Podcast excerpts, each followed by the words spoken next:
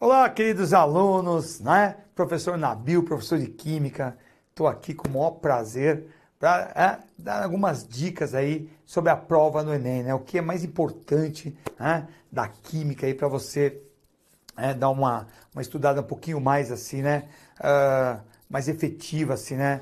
mergulhar um pouquinho mais nesses assuntos. Ó, então, primeiro, olha, forças intermoleculares, né? Certo? Então, forças intermoleculares é um assunto clássico, né? Um assunto tá, bem cobrado, tá? É, do vestibular.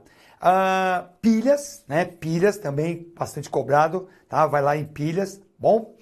É, separações de mistura, né? Sempre cai lá aquele tratamento de água, né? Separações de misturas, tá bom?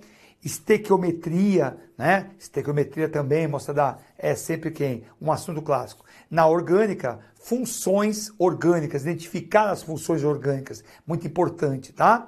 E também um pouco, um pouco do que? De isomeria, né? Principalmente isomeria óptica, tá? Então são assuntos aí clássicos, assuntos pedidos em prova, tá? Então as funções orgânicas e isomeria, tá? Pilhas, legal.